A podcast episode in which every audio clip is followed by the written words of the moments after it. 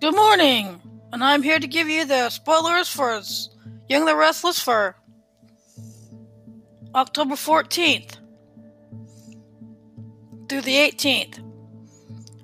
As Cane continues his sleuthing in Las Vegas, Phyllis returns home and finds a needle finds time to needle Sharon. Chelsea is concerned about Connor, and Devon uncovers a mystery. Looking back to last week, Cane is knocked out, arriving to meet Chance. Devon digs for information on Amanda. Billy reminds Victoria what's important. Elena has concerns about Amanda, and Nikki and Victor make a pact. Spoilers for next week. Sharon turns down Rey. Nick is approached about politics. Loved ones gather to mer- remember Delia. Nick considers a new challenge. Billy is confused by Chloe, and Jack and Traci make a discovery. Devon unearths a mystery. Sharon's buttons are pushed by Phyllis, and Nikki hears stunning news.